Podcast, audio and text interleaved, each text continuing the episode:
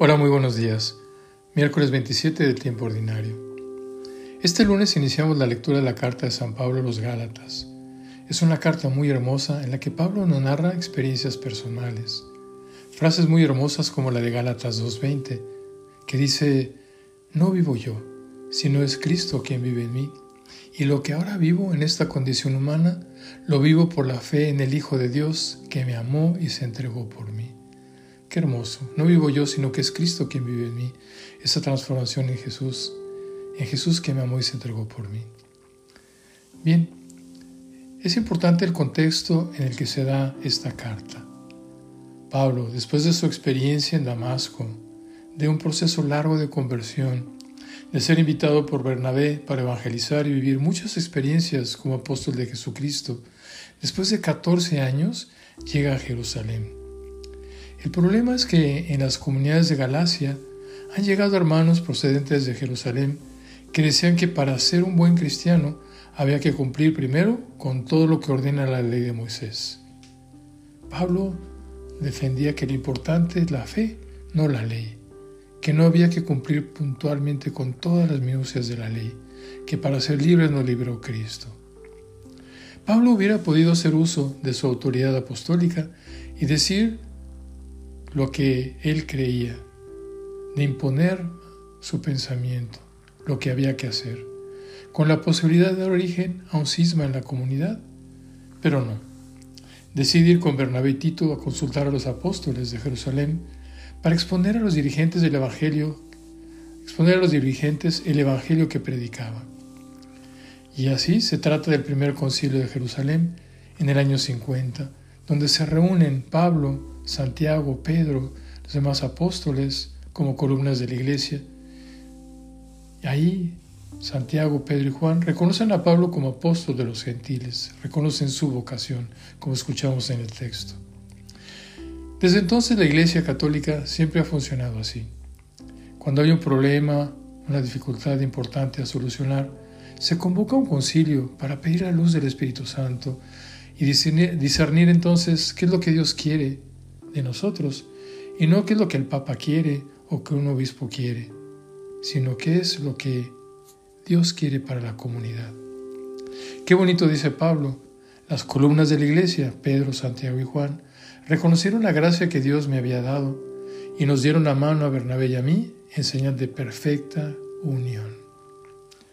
Yo creo que esto viene muy al caso con la nueva encíclica del Papa Francisco, Fratelli Tutti, todos hermanos la importancia de vernos como hermanos, de trabajar por la fraternidad.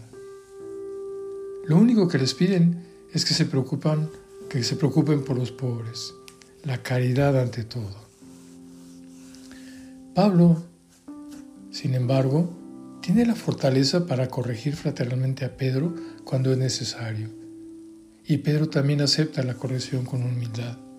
Qué importante es la humildad para construir fraternidad. Yo creo que es importante ver en estos libros, en los primeros libros de la comunidad cristiana, de la iglesia, estos problemas que vivieron nuestros hermanos, esas maneras de solucionarlos, solucionarlos y salir adelante, para que nosotros también aprendamos de ello y construyamos siempre fraternidad. Que con humildad reconozcamos nuestras fallas y errores y que luchemos y trabajemos siempre por salir adelante, por ser mejores. El Evangelio dice que un día Jesús estaba orando. Yo me pregunto, ¿cuál sería el contenido de su oración? ¿Qué estaría pidiendo? Un discípulo se hace las mismas preguntas y le pide a Jesús que le enseñe a orar. Me imagino que este discípulo ya sabía orar. Lo había aprendido desde pequeño en la sinagoga, pero le interesaba saber y aprender qué es lo importante para Jesús en oración. Pues bien, yo creo que una de las principales características de su oración es que no es una oración en singular, yo, mi, me. No es la del que pide de forma egoísta por su propio bien, sino en plural, la del que intercede por sus hermanos. Nosotros también debemos aprender a no pedir solo por nuestros, nosotros mismos, nuestros intereses, sino por las necesidades de los demás, y pedirlo con fe e insistencia. Esta oración de Jesús la conocemos muy bien, es el Padre nuestro. Pero no es algo que Jesús nos enseñó para repetirlo mecánicamente, sino para hacer de esta oración un proyecto de vida. Y pedimos cinco cosas. Que el nombre de Dios sea santificado, sea que sea reconocido como Padre Creador por todo el universo, por todos los hombres y mujeres de este mundo. Segundo, que venga el reinado de Dios a este mundo, que Dios sea realmente el Rey de los corazones. Tercero, danos hoy nuestro pan, el alimento que tanto necesitamos, y no solo material, sino también espiritual. Cuarto, perdona nuestras ofensas y enséñanos a perdonar. Enséñanos a ser como tú, misericordioso.